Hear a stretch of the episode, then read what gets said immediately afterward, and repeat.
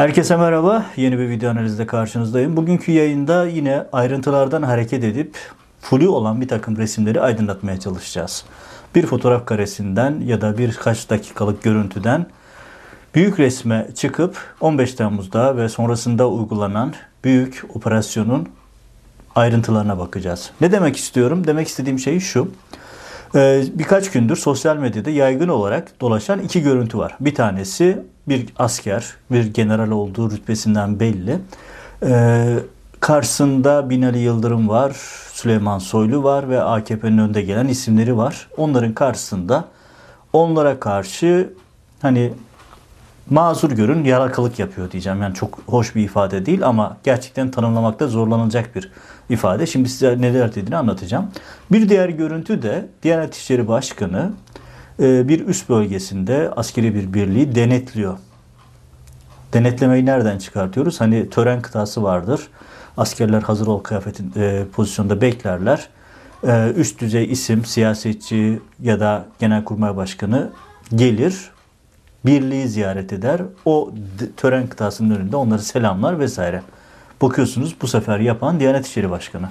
Diyanet İşleri Başkanı askeri birliklerde ve yine ona tıpkı biraz önce bahsettiğim general gibi bir başka isim bir general enteresan şekillerde hitaplarda bulunuyor. Yani biliyorsunuz 15 Temmuz'la ilgili çok çalışma yaptım. Hep söylüyorum, tekrar altını çiziyorum. 15 Temmuz birçok yönü itibariyle 31 Mart vakasına çok benziyor.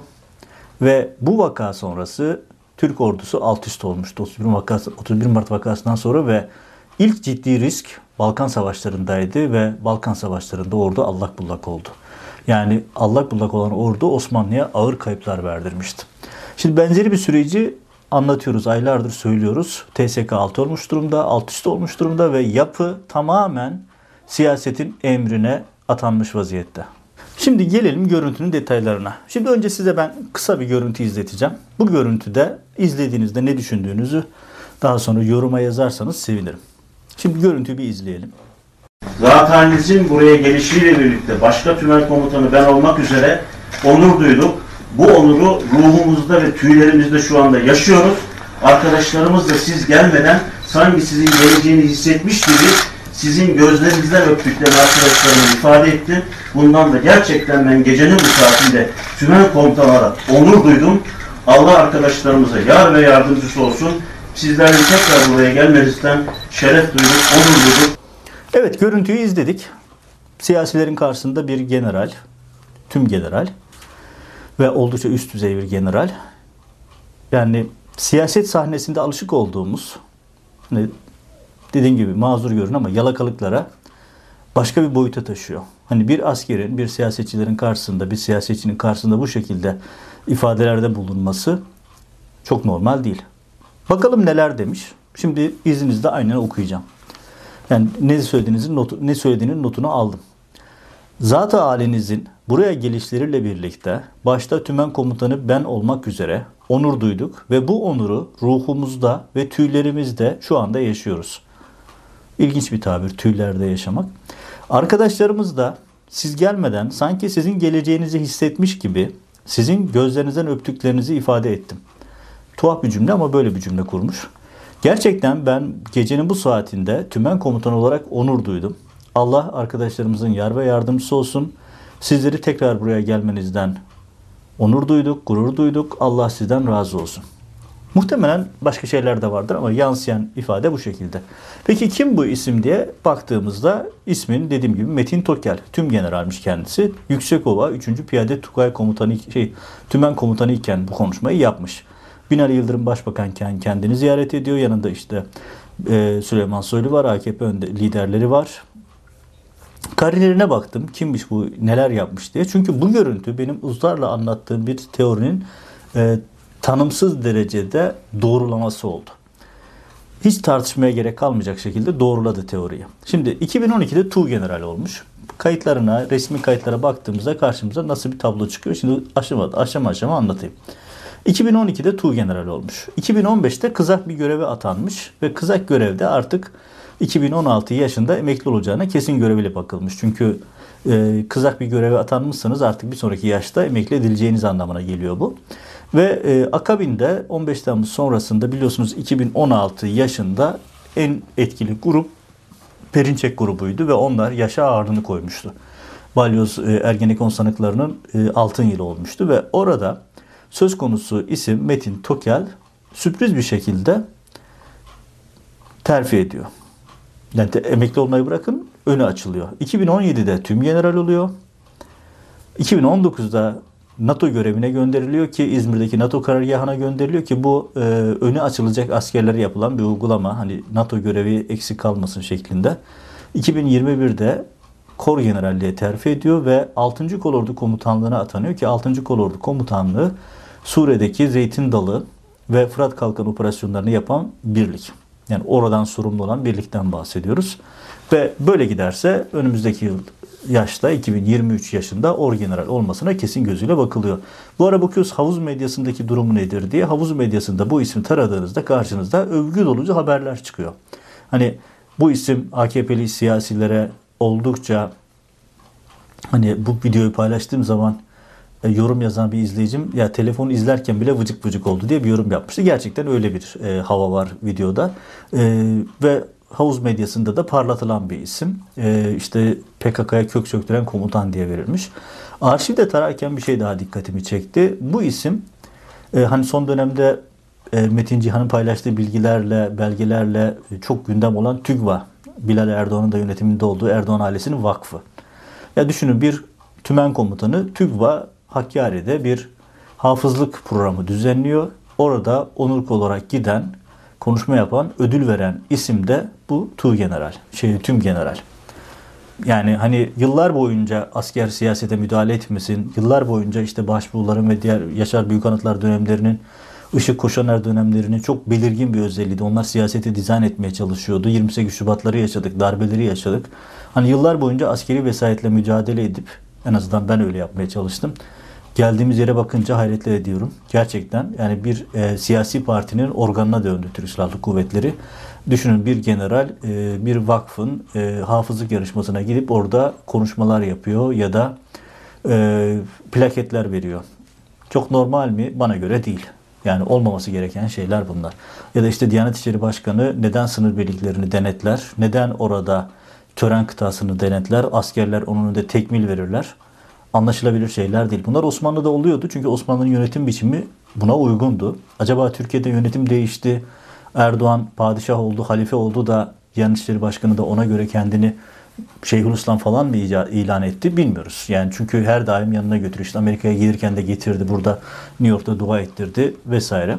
Ee, enteresan bir nokta. Neyse biz yine e, generalimize dönelim. Şimdi Metin Tükel neden bu video üzerine, neden bu isim üzerine böyle bir video yapma ihtiyacı hissettim? Aslında hep anlattığım şeyleri birebir teyit eden çok kısa bir görüntü ama tam 12'den vuran bir görüntü. Şimdi bakıyorsunuz Metin Tükel'in hikayesi anormal şekilde yükselmiş. Ama en çarpıcı nokta şu. Şimdi ben size iki tane evrak gündem e, önünüze getiriyorum. Bunları da Genelkurmay Çatı davasından aldım. Genelkurmay Çatı davasında yer alan bir evrağa göre, şimdi getirdim bu fişleme belgesine göre ekrana getiriyorum. Sayın Metin Tokel ile ilgili fişleme notları var.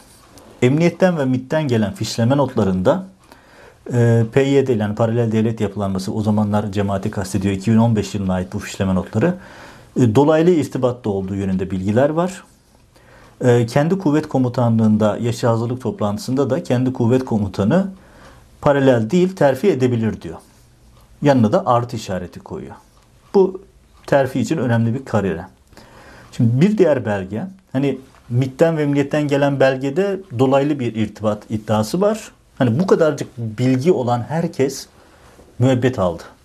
Tutuklandı, ihraç edildi. Şimdi onun detaylarına da geleceğim. Ama Metin Tokel de buna rağmen öbür tarafta işte kendi kuvveti hayır değil terfi edebilir diyor.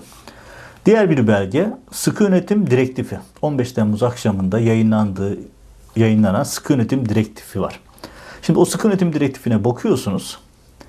Metin Tokel ne yapmış, ne durumda diye bakıyorsunuz ve bingo Metin Temel, e, Metin Tokel pardon Metin Temel başka bir generaldi.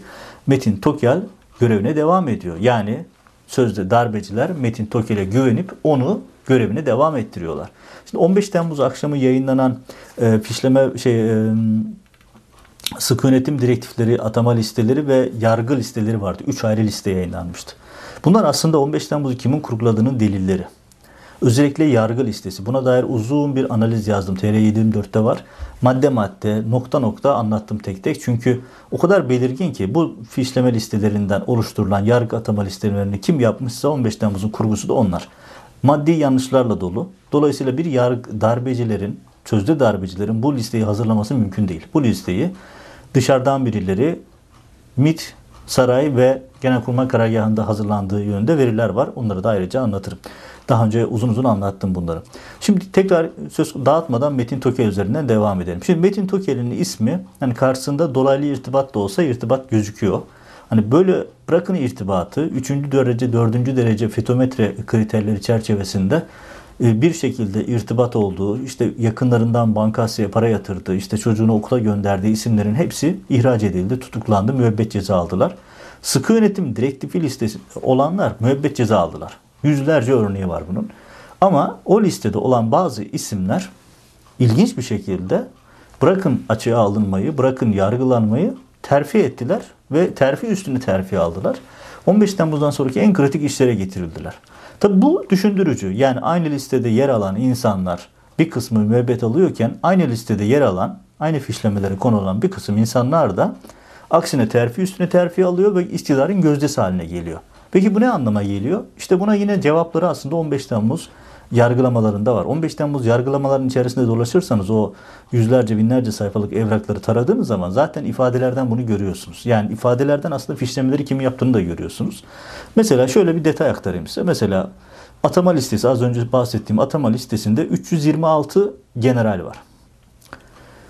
Bunların e, Genelkurmay Başkanı, Kara Kuvvetleri ve Deniz Kuvveti Komutanlıklarına atama yapılmıyor. Bu da çok enteresan. Neden? Neden enteresan? Ya Genelkurmay Başkanlığı'na atama yapmıyorsunuz. Deniz Kuvvetleri'ne ve Kara Kuvvetleri'ne atama yapmıyorsunuz. Bülent Bostanoğlu biliyorsunuz o akşam İstanbul'da bir otoparkta saklanıp 149 telefon görüşmesi yapmış ama kendi birliklerine ulaşılamamıştı. Kendi birliklerine ulaşmamıştı. Onlar da ona ulaşamamıştı. 15 Temmuz'un en tuhaf işlemlerinden birisi. Herkes düğünde. O da düğünde. İstanbul Çınar Otel'de bir düğünde. Kara Kuvvetleri Komutanı biliyorsunuz zaten e, hava kara havacılığa gidiyor, denetim yapıyor. Pis başındaki helikopterleri görüyor. Her şey hazır ama burada bir şey yok deyip geri dönüyor. Tuhaf bir işlem. Genelkurmay Başkanı zaten biliyorsunuz efsane Hulusi Akar.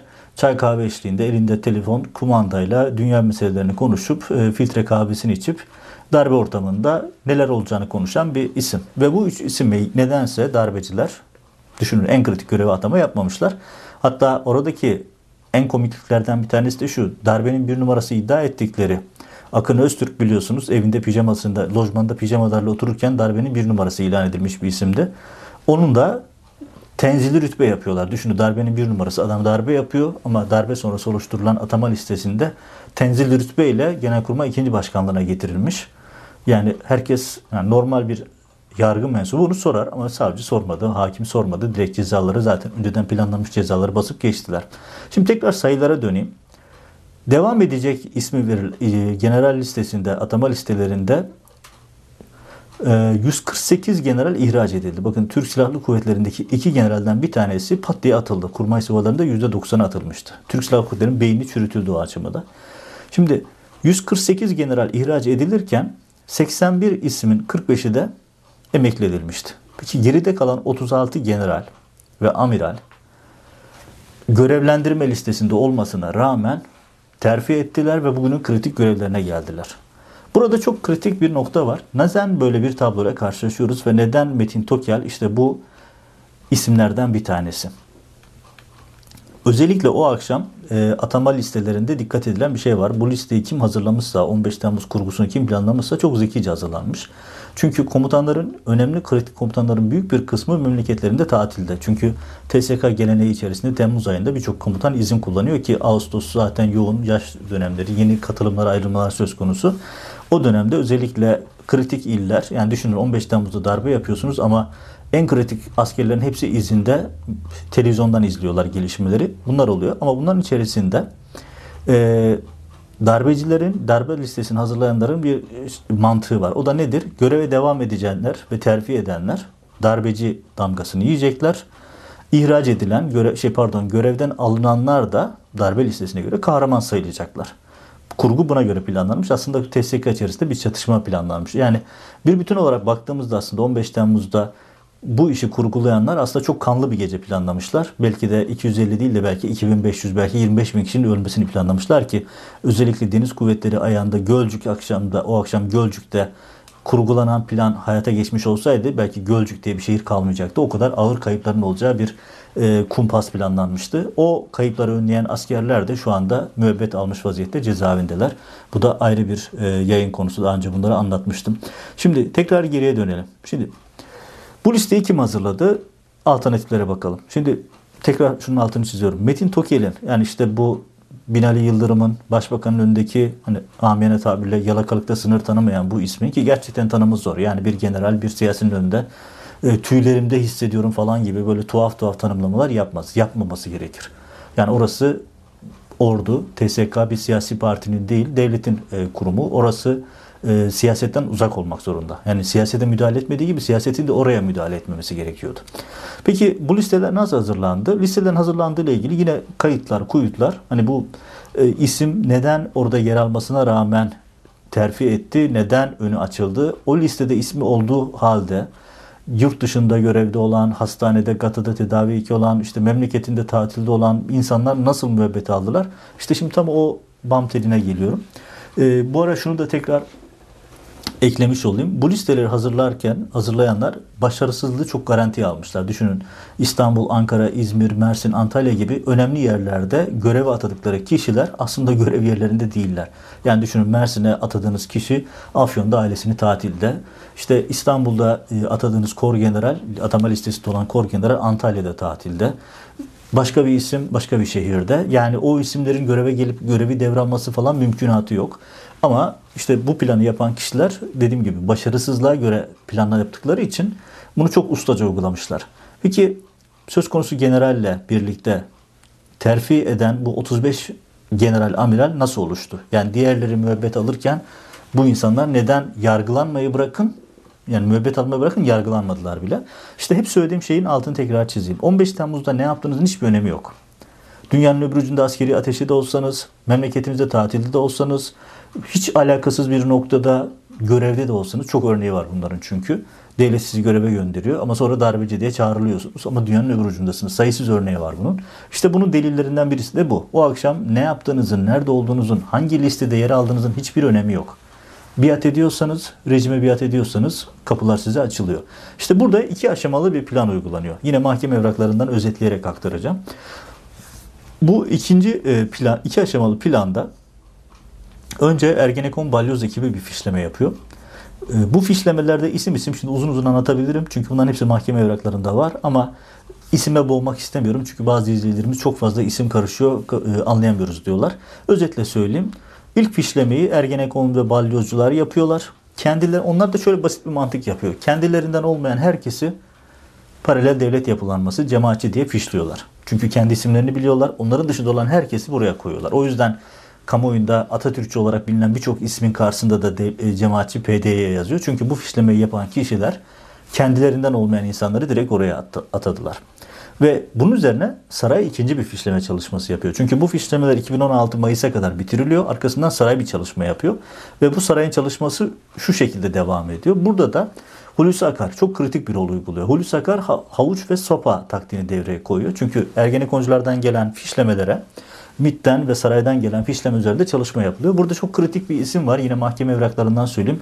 Ee, Akar'ın en kritik adamlarından bir tanesi bu fişleme işlerinde. Tüm General Ömer Şevki Genç Türk. Bu listeler şu şekilde yapılıyor. TSK içerisinde özellikle dedikodu yayılıyor. İşte şu kadar asker operasyon yapılacak, bunlar gözaltına alınacak. Ee, bildiğiniz numara işte. Hani hep söylüyor ya rejim, asker, e, cemaatçiler kendilerine operasyon yapılacağını anlayınca darbeye kalkıştılar. Bunlar yapılıyor. Bu listelerde ismi olan insanlara şu teklif götürülüyor. Bakın sizinle ilgili fişleme var. Siz cemaatçisiniz, siz paralel devlettesiniz. El Akar yaptırıyor bunu da. Bunda işte tüm general Genç Türk üzerinden. Diyor ki ya biat edin, bana tabi olun, ne istiyorsam yapın, Yoksa sizi PD'den tutuklayacağız. Eğer bana biat ederseniz, hani sopa tutuklanma, bana biat ederseniz yargılanmayacaksınız ve önünüzü açacağız. Bu da işin havuç kısmı. Yani havuç ve sopayı birlikte kullanıyorlar ve burada Akar çok kritik bir rol uyguluyor. Ve genç Türk üzerinden bu askerler üzerinde çalışılıyor. Burada kritik bir isim daha var. O da MİT Başkan Yardımcısı, Müsteşar Yardımcısı Sebahattin Asal. O da 15 Temmuz'un en kritik isimlerinden bir tanesi. Ee, bir diğer isim biliyorsunuz Şirin Ünal. Şirin Ünal da saray adına bu tasfiyeleri götüren kişiydi. Şimdi Hulusi Akar burada fişliyor, fişleme yapıyor, altına uyuyor, arkasından şu teklif önüne koyuyor. Ya bana biat edersin, bağlı olursun ya da ben seni paralel olarak ne yaparsan yaptığın hiç önemi yok. Hani memleketinde tatilde de olsan, uluslararası görevde de olsan seni darbeci diye tutuklarız, hayatın kararı deniyor. İşte bu isimlerden bir tanesi de Metin Tokel. Metin Tokel kendisinin isminin karşısında e, MIT ve emniyetten gelen fişleme notu olmasına ve özellikle 15 Temmuz akşamı isminin karşısında göreve devam yazması. Çünkü göreve devam mantığı bunun da darbecilerle hareket ettiği e, sonucunu çıkarmayı gerektiriyordu. Ona rağmen e, hiç yargı konusu yapılmadan direkt olarak sarayın emrine girdi. İşte bu yüzden de çok sürpriz bir şekilde ve emekliliği beklenirken 2016 yaşında sürpriz bir şekilde bütün rütbeleri hızlı hızlı taktı. Hızlı hızlı bir şekilde hızlandırılmış çekim dediğim rütbelerini taktı ve şu anda kor general. Ve gördüğünüz gibi bir siyasetçinin karşısında hani ben asker değilim ama herhalde askerler utanmıştır böyle bir görüntü izledikleri için. Yani bir siyasetçi hatta şöyle ifade edeyim e, akıl okuma imkanımız olsa muhtemelen şunu e, Binali Yıldırım'ın ya da Süleyman Soylu'nun kafasından okuyabilirdik. Ya biz yalakalık yapıyoruz da bu kadar da değil. Yani biz bile böyle yapmayız falan diye kafalarından geçiriyorlardır. Şimdi bu yüzden yani özetle tekrar hatırlatayım. Ergenekon balyozcuların fişlemeleri, akabinde sarayın mitin fişlemeleri ve bu fişlemeler üzerinden Hulusi Akar, Hulusi Akar e, tüm General Gençtürk üzerinden bu isimlerde devşirme yapıyor. Ve şunu yapıyor. 15 Temmuz öncesinde yapılan çalışmalar bunlar. Ya bana biat edin ya da sizi darbecilikten tutuklarız. O yüzden adınız sıkı yönetim görevlendirmelerinde olsa bile hiç önemi yok. Direkt terfi ediyorsunuz çünkü saraya biat etmiş oluyorsunuz. Böylelikle Erdoğan orduyu siyasi partinin bir arka bahçesi haline getirmiş olmayı başarıyor biat etme noktasında. Şimdi burada bir nokta daha var. Aslında yargının takip etmesi gereken ama hiç etmediği konulardan bir tanesi de bu atama listeleri nasıl hazırlandığı meselesi. Aslında bu atama listelerinin hazırlanma prosedürü e, kimin darbeci olduğunu ortaya koyuyor.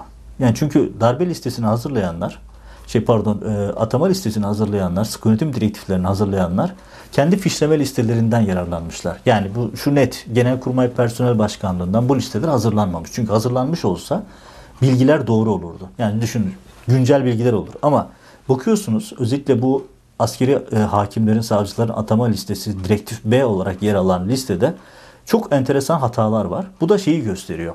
Mahkemede yaşanmış Ankara 17. Ağır Ceza Mahkemesi'nde yaşanan çok net bir gelişme bu. Ee, bunu da TR24'te uzun uzun anlattım maddi delilleriyle birlikte. Şimdi özetleyerek söyleyeyim. Hani çünkü bu e, tüm General Metin Tokel örneğinde de aynısı yaşanıyor. Bu fişlemeler üzerine çalışma yapılıyor. Şimdi bakıyorsunuz fişlemelerin 3 tane kaydı var. Bu özellikle Ankara'daki askeri yargı ayağında bunlar söz konusu. Bir İzmir ekibi var. Metin Yüzbaşıoğlu daha sonra adli müşavir yapıldı. Bir Zeki Üçoğ'un başkanlığında olduğu emekliler grubu var. Bir de askeri yargı grubu var. Bu askeri yargı grubu 3 ayrı yüksek yargı grubu var. Bu üç ayrı ekip fişlemeleri yapıyor. Bunların hepsini Cumhurbaşkanlığına, MİT'e, özellikle de o dönem e, Mustafa Şentop burada çok kritik bir rol oynuyor. Şu anki meclis başkanı. Zaten Mustafa Şentop'un kendi ifadelerinde de bu isimlerden çok ciddi yardım aldığını kendisi de zaten söylüyor. Hatta bunların bazılarına hakkında FETÖ'cü ifadesi olsa bile onlara kefil oluyor Mustafa Şentop ve onların önü açılıyor. Bunlar halihazırda kritik görevdeler. Ve bu listeme yapılırken çok kritik bir şey oluyor. 2 yıl öncesinden hazırlanmış olan fişleme listeleriyle 15 Temmuz akşamı yayınlanan sıkı yönetim direktifi üst üste konduğunda tam anlamıyla pişti oluyor. Diyeceksiniz ne var bunda? Şöyle bir şey var.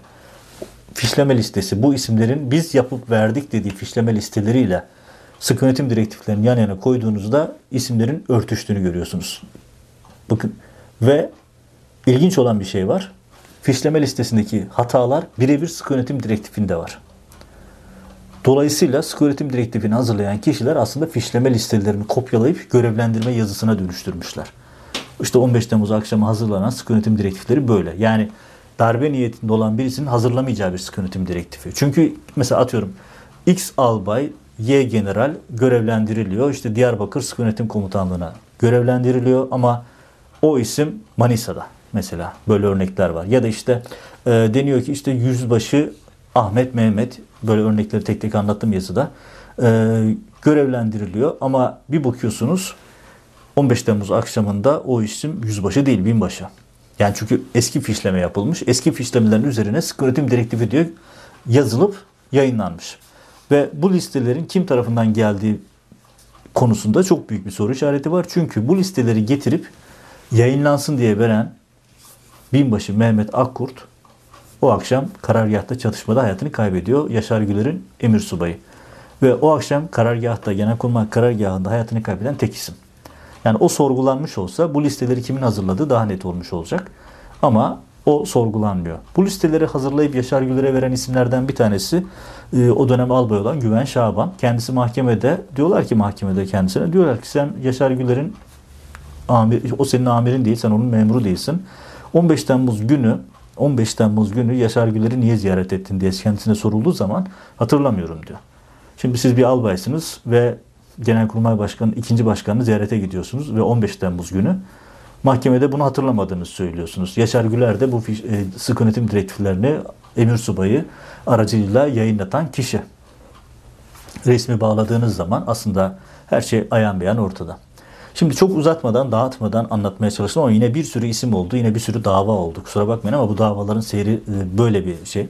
Şimdi bu yüzden tekrar özetleyerek söyleyeyim. Şimdi o utanarak izlediğimiz görüntü, hani bir general siyasilerin karşısında şekilden şekile girip yalakalıkta sınır tanımıyor. Gerçekten rahatsız edici bir görüntü. Hemen akabinden başka bir görüntü geliyor. Diyanet İşleri Başkanı cübbesiyle askeri birlikleri denetliyor.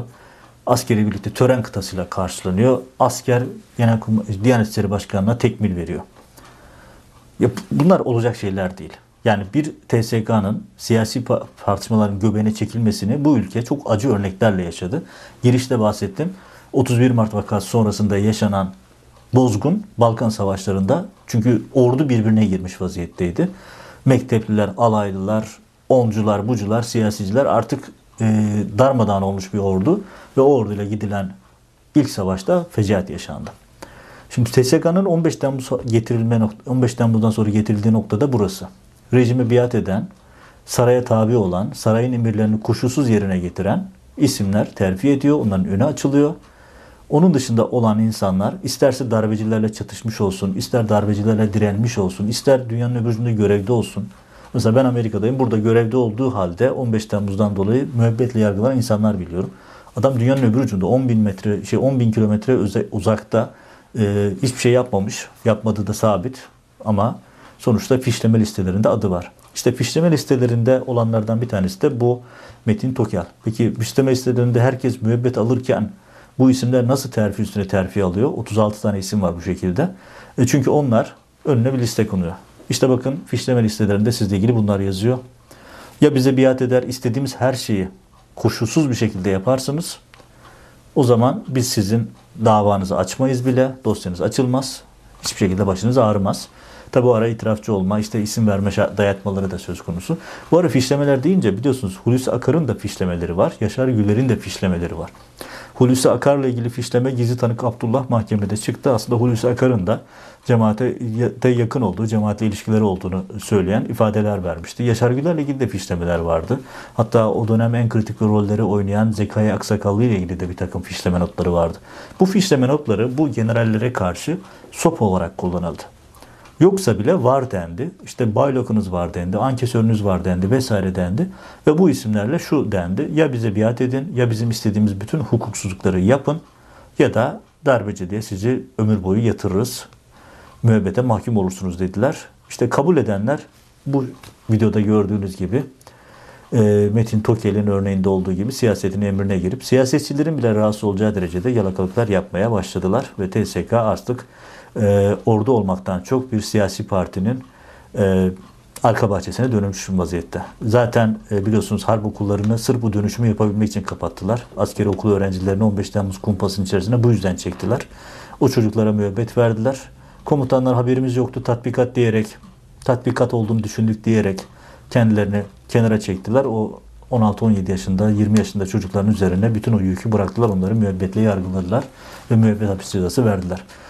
Ve sonuç olarak tekrar söylüyorum 15 Temmuz bir darbe girişimi değildi. Bizzat saray, Erdoğan, MİT, Hakan Fidan ve Genelkurmay Hulusi Akar üçgeninde kurgulanmış.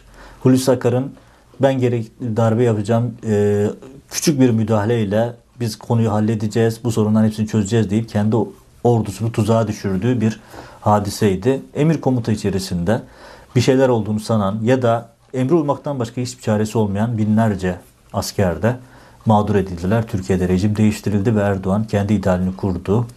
Rejimi, e, rejimi inşa etmiş olduğu tek adam rejimini. Orada önündeki en büyük engel olan TSK ki biat etmeyen tek bir kurum o- oydu 15 Temmuz'dan sonrasına kadar. O da gördüğünüz gibi sarayın emrinde sarayın bir parçası haline getirilmiş oldu. Evet kısa bir ipucundan iz sürerek resimleri birleştirerek bir anlatım bir e, tablo yapmaya çalıştım. Bu tabloda görünen şey 15 Temmuz'un aslında hep söylediğim şeyi tekrar eden, e, teyit eden bir gelişme olarak tekrar teyit etmiş oldu. 15 Temmuz'un aslında bir darbe olmadığı, 15 Temmuz'da ne yaptığınızın yargılanmanızla hiçbir ilgisi olmadığı, adınız sıkı yönetim direktifinde yer alsa bile, darbeciler arasında gözükseniz bile saraya biat edip her türlü emre hazır olduğunuzu beyan ettiğinizde sizin yargılanmadığınızın aksine önünüzün açıldığının delili işte söz konusu videodaki General Metin Tokel örneğinde var. Evet burada bitireyim. Hep söylüyorum, söylemeye devam edeceğim. 15 Temmuz aydınlanmadan, gerçek failler ortaya konmadan Türkiye'de taşların yerine oturması mümkün değil. Bu şekildeki videoları daha sık göreceğiz. Bu şekilde siyasetin oyuncağı olmuş askeri yapıları daha çok göreceğiz. Çünkü istenen buydu. Ama biz de iş sürmeye ve 15 Temmuz'un faillerini bulup çıkarmaya çalışmaya devam edeceğiz. Önümüzdeki yayın